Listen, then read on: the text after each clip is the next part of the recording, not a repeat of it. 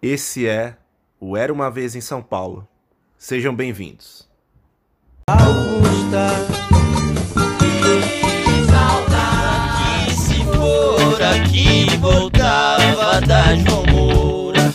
Nós fiquemos apaixonados, fomos pra doutora Arnaldo. Na zona sul, cotidiano difícil Mantenho proceder, quem não conter tá fudido É zona sul, A maluco cidade é tão intrigante, ela faz sorrir, mas também faz chorar. Quem não conhece bem, tem medo, se assusta com a sua imensidão. Mas eu vou desvendar os seus segredos nos próximos fatos que virão. Bom dia, boa tarde, boa noite, galera. Esse é o Era uma Vez em São Paulo, episódio 21. Retomando aí a, a nossa rotina de falar de filmes mais do momento e tudo mais. É, eu estou aqui, não vou esquecer disso, tá, galera? Com meu fiel companheiro aqui, Marcos. É, nosso segundo episódio de 2021, né? E o primeiro foi algo um pouco especial, fazer um primeiro episódio focado em clássicos. E agora a gente volta pro cinema contemporâneo já com os dois pés no peito, né? Vamos Exato. falar de dois filmes Que vem forte, né? que vem forte, indicados ao Globo de Ouro, indicados ao SEG, que são Futuros indicados ao Oscar, né? Podemos colocar assim também.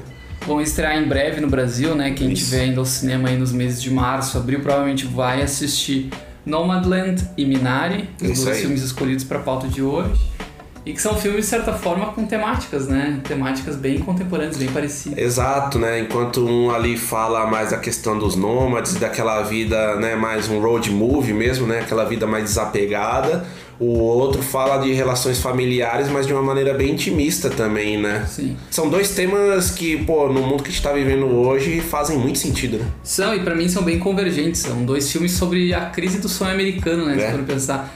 De um lado, a, a questão da habitação, né? De uma pessoa que não tem uma casa fixa para morar e das implicações disso, como o Pedro falou, da vida nômade. E por outro lado, de uma família de imigrantes que decide ganhar a vida fora do como se fosse uma salvação imediata e garantida, que na verdade não é, né? E justamente nessas dificuldades que o Minari se mostra um filme, pra mim, assim, bem interessante dessa leva 2020 2021. É isso aí, galera. Ó, se, você, se vocês notaram, já deu pra sentir na, na- no, no Marcos aqui um spoilerzinho do, do preferido dele. É. E eu já vou te dizer que, é, que eu tô com ele, tá? mas não, é mas isso não, aí. não é o que os críticos pensam, né, cara? Já vamos começar falando do Nomadland aqui. Boa. Uma coisa inacreditável. A média desse filme no Metacritic é 94. Ou seja, é, basicamente todos os críticos dos grandes portais de imprensa do mundo deram ou nota 9 ou nota 10 pra esse filme. É engraçado isso, Marcos. Bom ponto, né? Eu acho que o. Eu não sei. Eu, eu fiquei com um pouco com essa impressão que o Nomadland, até pela temática e focar ali, né? É, é uma temática universal, né? Dos nômades, mas foca nos Estados Unidos, obviamente.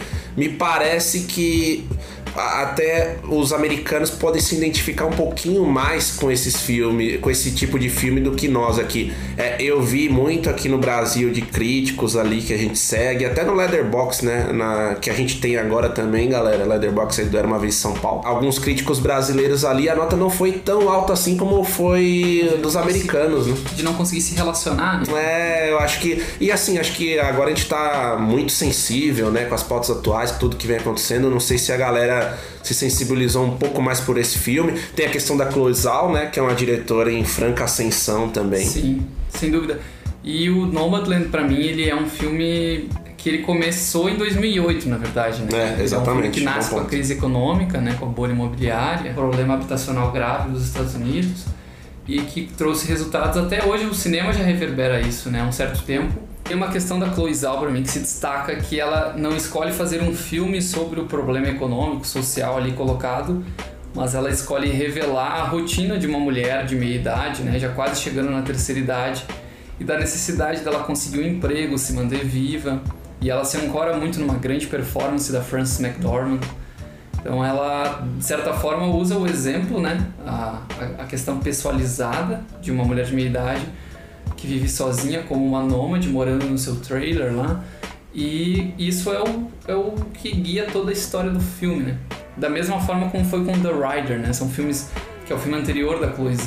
É, são filmes muito sensíveis que fazem uso de trilha sonora de forma muito pontual e que seguiam em histórias fortes e muito pessoais. No caso do The Rider, de um cowboy, né? Que sofreu fraturas em rodeios e que não pode teoricamente mais voltar a praticar a paixão dele. E no caso da Frances McDormand aqui, de uma mulher que se vê com a necessidade imediata de ter que trabalhar, trabalhar, trabalhar para poder ter um alimento no final do dia, né? É verdade. E assim, trazendo pro, pro macro aqui, a, a Chloe Zhao, acho que tá na, na terceiro trabalho dela, né? Diretora chinesa em franca, franca ascensão, né? Em Hollywood. E é muito engraçado que o próximo trabalho dela, né? Ela vem com esses road movies, filmes mais intimistas, e ela vai fazer um filme da Marvel, né? Ela vai fazer os Eternos lá, né? Bem estranho. Bem preocupante também. É, mas pode ser, né, que, sei lá, né, se o, por exemplo, o Todd Phillips fez Se Beber no Caso e depois foi pro Coringa, né, da vida, né? Não que o Coringa também, bom, galera, É, depois eu- voltem no nosso episódio sobre o Coringa aí. Eu Pra... não sei se o Se Beber Não Casa não é melhor que o Coringa. É, exatamente, o um com certeza, hein? Já que você trouxe esse ponto, né, Marcos, Não, também mas falando talvez do... mas a gente não precisa se preocupar muito, provavelmente a gente não vai assistir o Eterno. É, exato. é, bem capaz. É, mas já que a gente trouxe esse ponto, né, já falando um pouco do, do filme em si, né, da, das atuações, é, a Frances McDormand, né, ela tá muito forte, muito forte mesmo pra ganhar o seu terceiro Oscar, cara. É a favorita, né? O Oscar de melhor atriz. Ela ganhou em 97 com Fargo mesmo. Merecido, merecido. E é, baita filme ali do- dos irmãos Coen. E a série é fantástica também.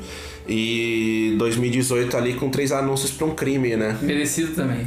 É, o, a, a, a- a Frances, assim, putz, ela é uma atriz que dispensa comentários, né? Ela tem sempre um. Uma atriz com presença. É, exatamente, cara. Ela tem uma presença, assim, na tela absurda, absurda. Ela não precisa nem falar, né? E, e, assim, o, o Nomadland, né? No caso, ela fez uma imersão, né? Na vida lá dos nômades americanos, tal, durante dois, três meses, me parece.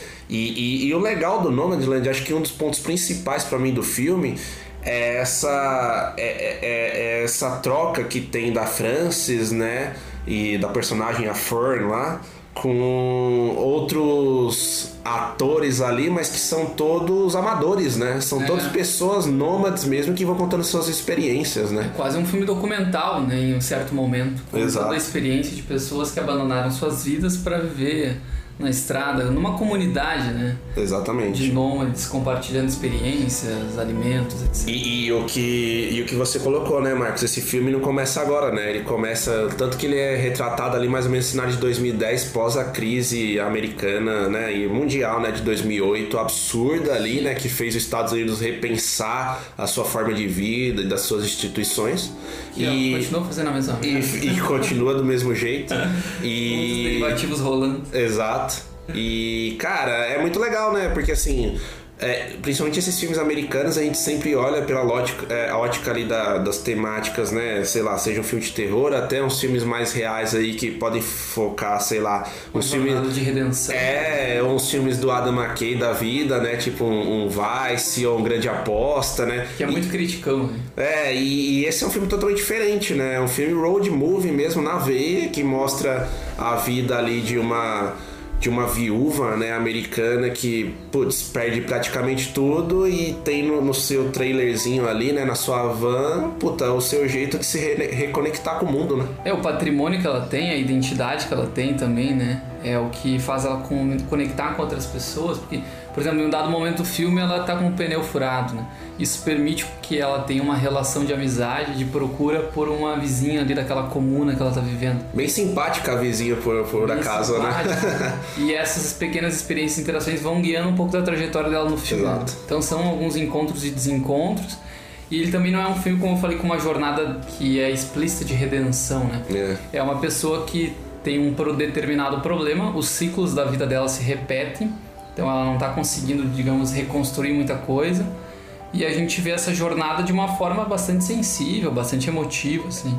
Exato. Provavelmente algumas pessoas vão se tocar muito, seja por conhecerem a realidade americana profundamente, Ou pelo momento de vida da pessoa, né? Também. momento de vida, as pessoas, a pessoa não precisa ser uma nômade para se identificar. Mas pelo menos no meu caso eu não me toquei tanto pelo filme, assim, foi mais uma passagem de, de tempo, uma diversão momentânea, não foi... Eu não acho que as escolhas da Chloe Zhao se destacam tanto. Ela Uhum. filma muito contra o sol, os planos são bem abertos, os cenários são bonitos. É isso que eu ia falar. né? É impressionante, ela usa bem o, o- o cenário americano de, de estrada, road movie bonitão. Mas na verdade, pra mim, não, não justifica todo o hype, assim, né? Tava vendo aqui, um filme que teve 144 vitórias já em festivais. Tudo que é festival já deu um prêmiozinho pra ela ao longo de 2020. Entrou pra lista do AFI, né? Que é do American Film Institute, como um dos 10 melhores filmes do ano. Assim como Minari também entrou.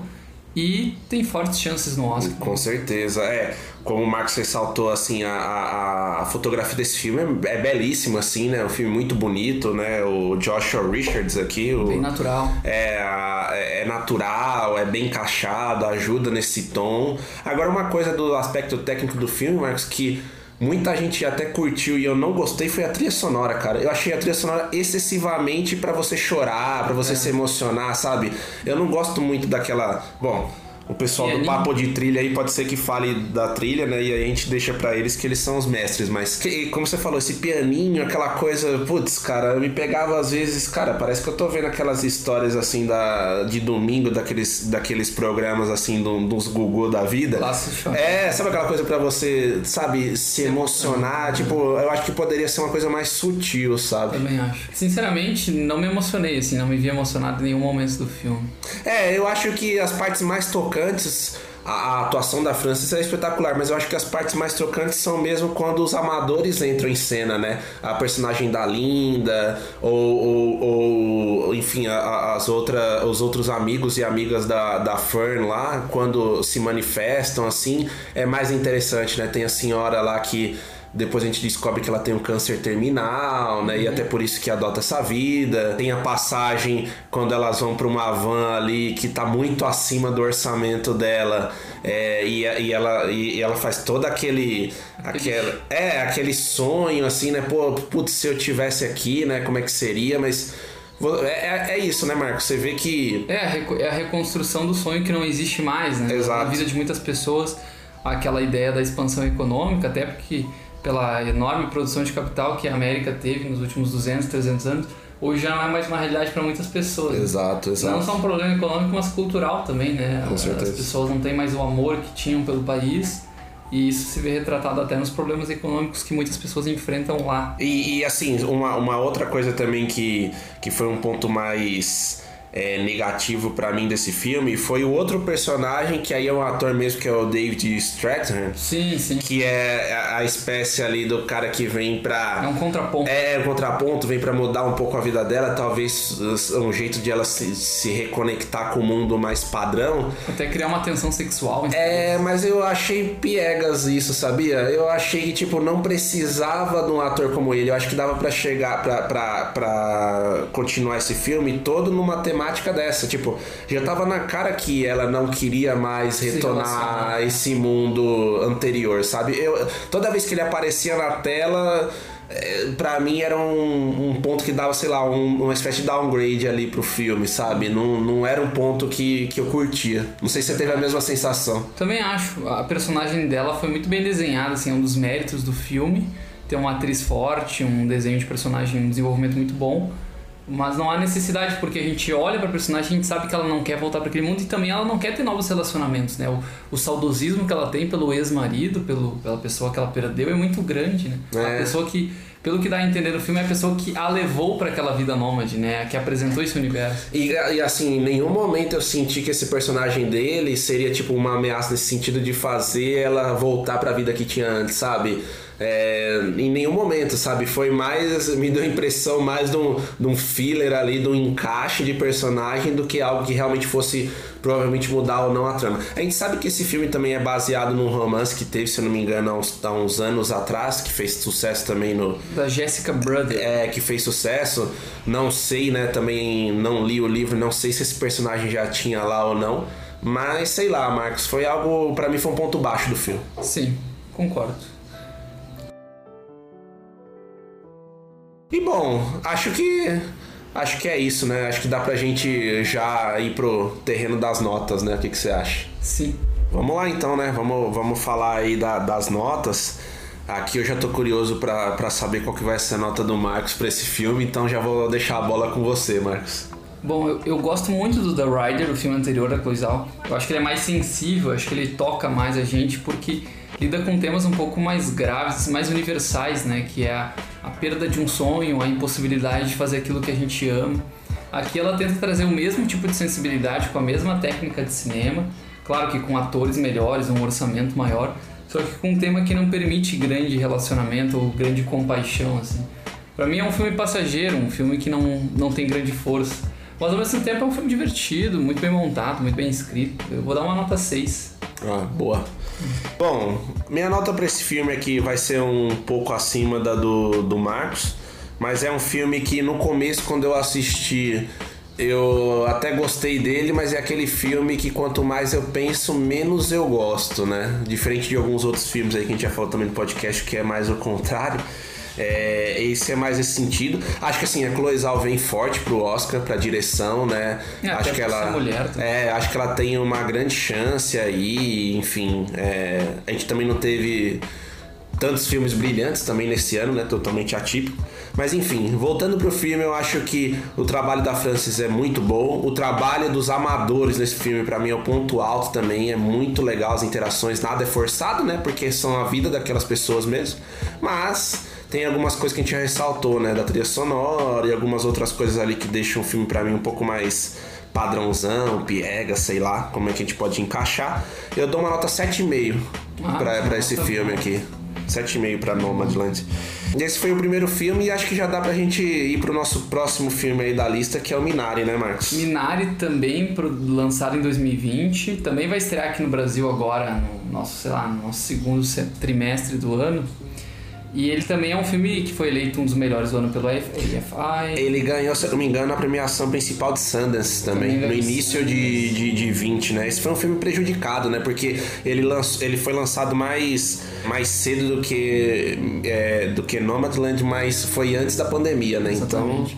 Mas ao mesmo tempo foi um filme que ganhou um certo acolhimento por ser um filme coreano, né? Exato. E no ano passado nós tivemos um grande filme coreano sendo multi-premiado, que foi o Parasita do Bong Joon-ho. E agora o Lee Isaac Chung, ele é norte-americano? Ele é Ou norte-americano, assim até, Marcos, acho que é um negócio legal de trazer. O Lee Isaac, ele.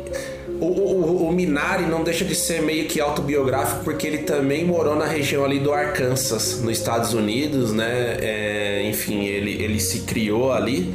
E então é, é bem engraçado, né? Bem autobiográfico mesmo o Minari, porque o diretor tem as suas origens, né? Sul-coreanas, mas assim como o personagem né, é diferente, assim, ele nasceu de fato no, nos Estados Unidos, diferente do personagem principal lá do, do Steve Yeun, mas não deixa de ser autobiográfico também esse filme, né? Sem dúvida. E tem uma questão importante sobre que a gente entende que ele tem uma conexão com o Nomadland, né?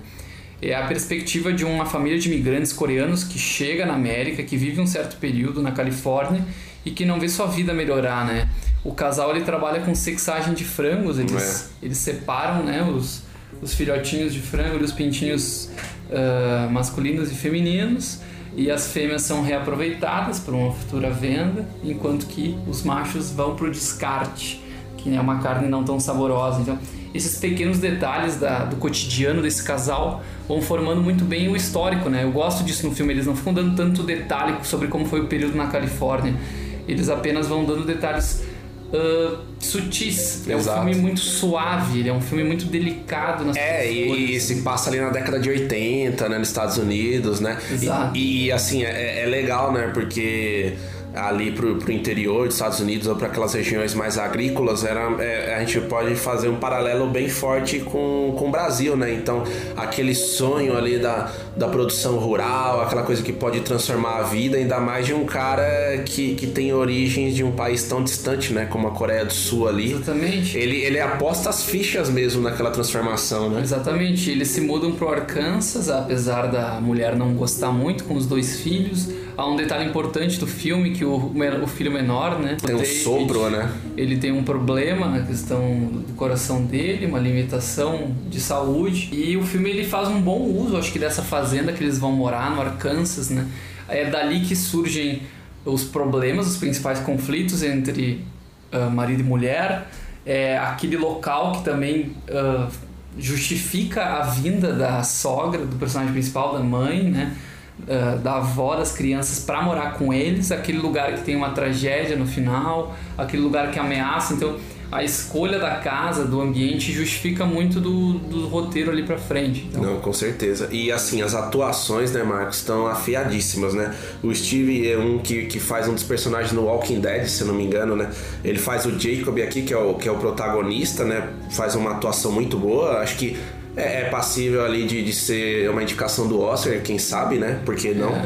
Agora, o personagem do menino, né, do David, o Alan King e a, e a avó dele, né, que é a Esther Moon, se eu não me engano. A avó, ah, não, desculpa, é a Yun Jun Un ela tá sendo reconhecida, né? Ela é. Não, a, tem chance como atriz coadjuvante. A atuação dos dois, assim, para mim é magnífica, assim. O menino, ele é muito bom, ele, ele não é, ele é zero forçado, assim, ele, é, ele tem uma é atuação natural. totalmente natural. E a avó, ela tem uma crescente no filme, né? É, ela a começa não... uma personagem meio chata. Exato, né? A gente não vai soltar tudo aqui, galera, lógico, mas ela, como o Marcos falou, ela começa com uma personagem meio pedante, chata, e de repente ela tem uma transformação no filme e que vai até te emocionar, assim, né? A relação dela ali com, com os netos, principalmente com, o, com o David, né? Uh, tem um ponto importante sobre o filme é que é o seguinte, o é David, né, o nome do é, personagem principal. É ele começa a gerar uma certa obsessão pela escolha dele, né? Na verdade, o Jacob, né? Que o, é o é, pai, o David, o David é o filho. É. O Jacob, ele fica um pouco obsessivo e me lembra em um dado momento o Walter White, né? É ele, verdade. Ele tenta justificar quase tudo que ele faz, ah, porque é pelos meus filhos, pela minha família. A esposa dele também fala: Ah, mas o que você vai deixar pelos seus filhos? Que é aquela visão que os pais têm de que tudo que eles fazem é pelos filhos, que na prática não é, né? O que eles estão fazendo é porque eles querem um, um, um bem-estar, um trabalho melhor para si próprios. E o, e o Jacob vai reconhecendo isso ao longo do filme, né? Ele Sim. vai vendo que as escolhas dele, na verdade, estão afetando não só a vida dele, pessoal, como a vida da família dele. Parece que é um processo de amadurecimento, é um personagem que amadurece. E um dado momento ele até fala assim: não importa se eu fracassar, eu preciso terminar o que eu comecei. É. Porque ele está debatendo sobre essa, esse investimento que ele fez na fazenda, a concepção de uma vida fora de uma indústria, né? De não ser um imigrante que vive só para pagar as contas. Então é, é legal essa ambição e é, é, é uma ambição muito lo localizado nos anos 80, né? Esse, esse tipo de possibilidade de trabalho não seria possível mais nos dias de hoje.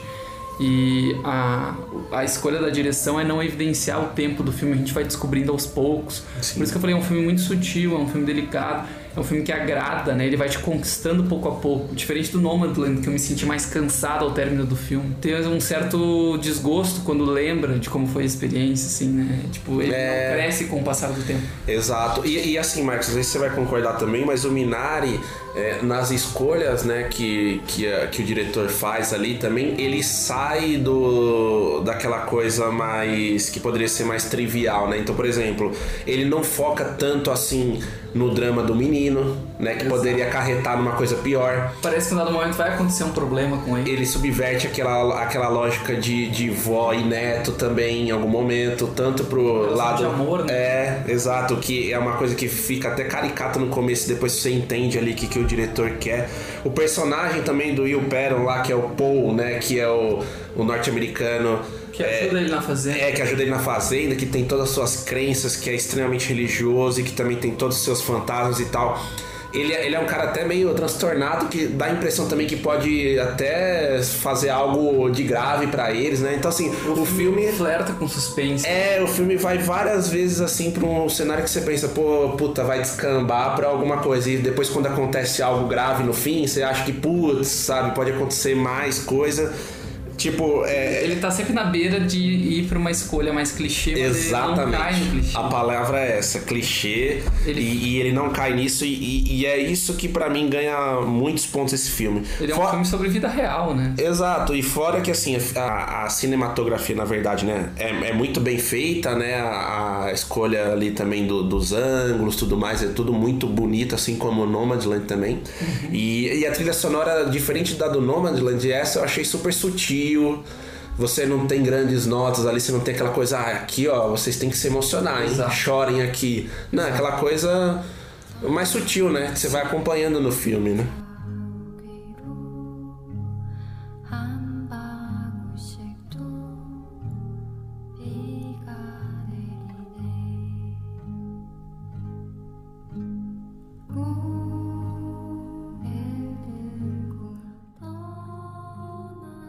Único momento que eu achei, assim, em termos técnicos, um pouco forçado foi uma passagem de uns 5 minutos em que o personagem principal se vê em meio à sua fazenda, né? Ou admirando a grama e a câmera vem por baixo, quase como uma Steadicam. e lembra muito o trabalho do Lubeski com o Malik, sabe? Ali eu não sei se ele está tentando relembrar um pouco do cinema do Terrence Malick, mas ah, aquilo ali me parece muito mais uma cópia que um, uma coisa original. Mas isso é um detalhe técnico, porque o filme todo, como a gente falou, ele, ele trabalha com o convencional, com o clichê, com as escolhas possíveis dos personagens, mas ele acaba sempre indo por um caminho mais natural. Ele não pega atalhos, ele faz umas escolhas que são bem coerentes e que talvez o público sempre espere que pode um pouquinho a mais, um pouquinho a menos, mas não, o diretor ele ele está disposto a nos testar. Assim.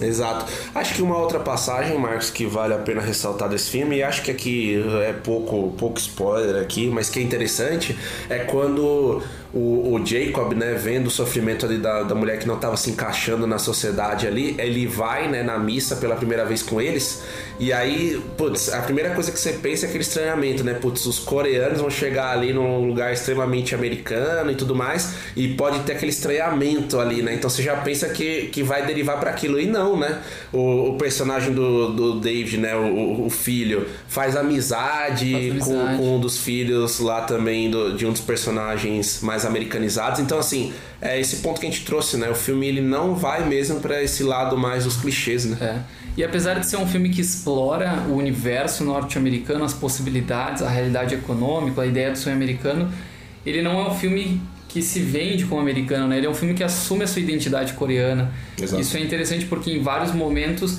o que os personagens estão buscando é um pouco de Coreia naquele país, né? Boa. Tanto que a escolha do diretor é não fazer eles só falarem inglês para um, pra um conforto do público norte-americano. Eles têm várias passagens que eles falam em inglês, mas a, a língua principal, né? O idioma que conduz ali é o idioma nativo daquelas pessoas. Então, isso é muito bom. Eu lembro até hoje o estranhamento que eu tive quando eu vi Lista de Schindler, é. que é um clássico absoluto do cinema de guerra. Mas, porra, os alemães na década de 40 falando inglês, aquilo tava muito estranho para mim, entendeu? Mas era uma escolha que o Spielberg não tinha na década de 90 hoje. Um filme independente da A24, na, até não sucumbir né, ao idioma americano, idioma inglês, é um, não, não diria nem que é um mérito, é uma obrigação. E o Minari cumpre com essa obrigação e reconhece a identidade coreana ao longo de todo o filme, fica bem legal, assim, sabe? É verdade. E assim, é, a gente nem ressaltou, né? Você trouxe agora muito bem colocado, mais um filme aí dessa produtora, né? Da A24, né? É impressionante como assim, ele, eles sabem bem escolher no geral, né? Óbvio, tem seus erros também, tipo um sente mal da vida aí, mas enfim, depois a gente fala disso. É, mas o. Eles sabem escolher muito bem, né? Os filmes que eles vão distribuir, que eles vão ajudar ali na. Sim, sim, é um trabalho de garimpo, de curadoria incrível. E tem também um significado por trás da palavra minário. Né? Exatamente. Né? Não sei se tu lembra, consegue é, compartilhar é, com a galera. É, é, esse ponto aqui que eu tava esperando também pra gente falar, Marcos, que foi isso, né? A ótica que você trouxe. Eles precisavam se reconectar mais com as origens sul-coreanas. E é exatamente isso, né, que a personagem lá da avó vem trazer para eles, né, para pô, vamos testar aqui para plantar o minário, porque o, o, personagem do Jacob ele não tava, ele tava mais voltado para também, né, para as verduras, é, mas não necessariamente ali o minari. E até porque o minari é uma espécie de salsa ali coreana, tá, pessoal, para fazer um paralelo. É... Mas é um vegetal de baixo valor tudo mais, né? Não, não, se tinha muita fé naquilo. Sim. Mas é impressionante como o próprio Minari ali, né? A, a, a, questão, né? A salsa, um negócio ali, né? De mais baixo custo, como se transforma no filme ali e representa muito para eles no fim também. Né? Representa, né? representa. Até porque uh, a, a salvação que se dá para os personagens em um dado momento é justamente encontrar uma solução na comunidade coreana, né? É ali que eles encontram É o meio de, de, de, se reconectar, né? Um pouco de esperança. Por outro lado, tem uma coisa que eu não gosto no filme, que é a questão da, de como a religião é ali colocada, porque ela é, ela é muito bem utilizada como um, uma reconexão social, como o Pedro falou, a personagem, a esposa do Jacob, eu esqueci o nome dela agora. É, bom ponto. Ela tem uma necessidade, assim, ela tem um, um uma crença meio que. É a Anne. Anne. Isso, aí ela tem uma crença básica, né? Ela não consegue ficar sem orar, sem pensar sobre pensar em Deus, etc. Não, desculpa, é a Mônica. A Anne é a filha, uhum. uma das filhas. Isso, a esposa da família ela acaba demonstrando, né? Que ela tem uma crença básica presente na vida dela. Só que essa crença é colocada de uma forma muito caricata em vários momentos, assim. Não é colocado nenhum personagem ali religioso de uma forma coerente, como se houvesse algum tipo de vida sã dentro da igreja que eles frequentam. Tipo, a colega dela de fábrica critica aquele local. O pastor é um cara estranho, o ajudante de, da fazenda ele é um cara muito radical, assim, um pouco exagerado. Então é um processo de vulgarização. Isso é muito normal acontecer no cinema de hoje em dia, só que eu, eu entenderia esse processo de vulgarização se a personagem ela todos a família estivesse rejeitando a herança religiosa, mas na verdade não. Uma das personagens justamente está buscando essa reconexão. Ela precisa disso para se sentir mais à vontade. Então ficou meio estranho ela não encontrar nenhum colega de igreja ou de comunidade um pouco mais legal, mais normal, sabe? Porque ficou aquela coisa meio forçada.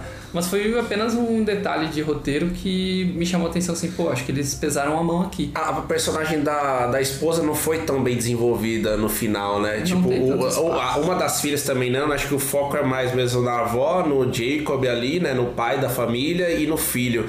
Ah, parece que a esposa e a outra filha são deixadas um pouco de lado, e até nessa caricatura que você trouxe bem, viu, Marcos? Mas a família como um todo tem uma harmonia, né? É. Os atores são bem escolhidos e tu entende bem o papel de cada um. assim. Não, com certeza. Mas é isso aí, galera. Acho que também agora aqui dá pra gente, né? Já colocamos bons pontos aí, né? Nossas impressões do filme já dá pra gente ir pro terreno das notas. É. O Minari, ele, só um detalhe curioso, ele é um filme que provavelmente não vai ser indicado, né, nas categorias principais pelo, pelo, pelo que o Pedro falou, mas ele é um filme que segue sendo reconhecido não apenas pela, pela crítica, pelas É. premiações, mas o público que tem assistido tem gostado muito. As notas são muito boas, a, a, o carinho que se tem pelos personagens é grande, então mesmo que vocês que estão ouvindo aqui, algum de vocês não seja tão interessado em filmes mais independentes ou até mesmo premiações de cinema, o Minari é um filme bem agradável de se assistir, um filme tranquilo, de menos de duas horas, que quando estrear no cinema é uma boa pedida. Com assim. certeza. O cinema sul-coreano tá ganhando muito destaque, né? Felizmente, né? Demorou um pouquinho ali, como o Joe até falou na premiação, né? Putz, o americano tem que se acostumar um pouco a ler legenda também. Exato. Mas é isso que o Marcos colocou, assim. Acho que não é um filme difícil, é um filme simples, é um filme que É um bom filme de 2020. Exato, que, que você consegue se conectar assim, né? Bom, Marcos, esse das notas até eu posso começar agora dessa vez com o Minari. Certo. É um filme que com certeza me pegou mais que o Nomadland. Eu vi em épocas parecidas ali na- na- nas locadoras paralelas que a gente tem por aí, galera. Mas, enfim, é um filme que me conectou mais. E um filme que eu achei com ótimas atuações, trilha mais sutil. é, e que eu me emocionei de fato com a história, principalmente ali do meio pro fim. É um filme que, que me tocou muito mais ali do que o Nomadland. Eu dou uma nota 8,5 pra esse filme. Pô, muito bom. Fantástico, gostou bastante. Eu não consegui ter toda essa, essa conexão, acho que também foi um pouco prejudicial, porque eu acabei vendo o filme em dois dias, sabe? Eu vi metade em um, metade em outro. Isso é prejudicial para a experiência, né? Mesma forma que eu vi uma música, não faz sentido ouvir metade dela e depois terminá-la de ouvir. Mas é um filme que eu recomendo demais, é bonito, é sensível e é um filme nota 7 pra mim, assim, ele é bem agradável, mas também não é nada espetacular. O cinema do ano passado teve poucos pontos altos, assim, É. que se destacaram pra mim. O Mank foi um deles, né? Uh, A gente reconheceu aqui um dos filmes mais bem avaliados ano passado. Mas o Minari, sim, é um dos melhores filmes de 2020, é um filme bem agradável. Não, com certeza. Bom, galera, é isso. Né? Fizemos esse episódio aí trazendo dois filmes. Pequenos comentários. É, pequenos comentários, mas trazendo nossas ma- maiores impressões sobre os filmes também. Esperamos aí que vocês tenham gostado. Acho que vale o convite aqui, né, Marcos, para nos seguir lá na- nas nossas redes sociais, Facebook, Instagram, No Insta- Letterboxd. no Leatherbox. No Instagram a gente deixa lá o nosso Linktree lá com todas as redes. Agora, finalmente, né, conseguimos entrar no Deezer. É. Agora estamos no Deezer, estamos também na Amazon Music, que está crescendo muito, né, pela propaganda da Amazon, além de estar no Spotify, Google Podcast, Apple Podcast, todos os outros aí. Né? Nos sigam lá no Leatherbox, como eu falei, como o Marcos falou também, o, a- o a- arroba ali, né? Era uma vez em São Paulo, era uma vez em SP, tudo junto. E é isso aí, né, Marcos? Esperamos dar uma dinâmica gostado. boa aí, né, pro, pros episódios, que vocês tenham gostado e vamos pra cima aí que a gente quer fazer bastante coisa ainda esse ano, né? Se quiserem sugerir pautas, filmes clássicos para comentarmos, fiquem à vontade. Boa, é isso aí, galera. Valeu! Valeu! Our again. The life we love is in the desert with our friends. And we can't wait to get in our bands again. In our bands again. Going places where we've never been. Going places we may never go again.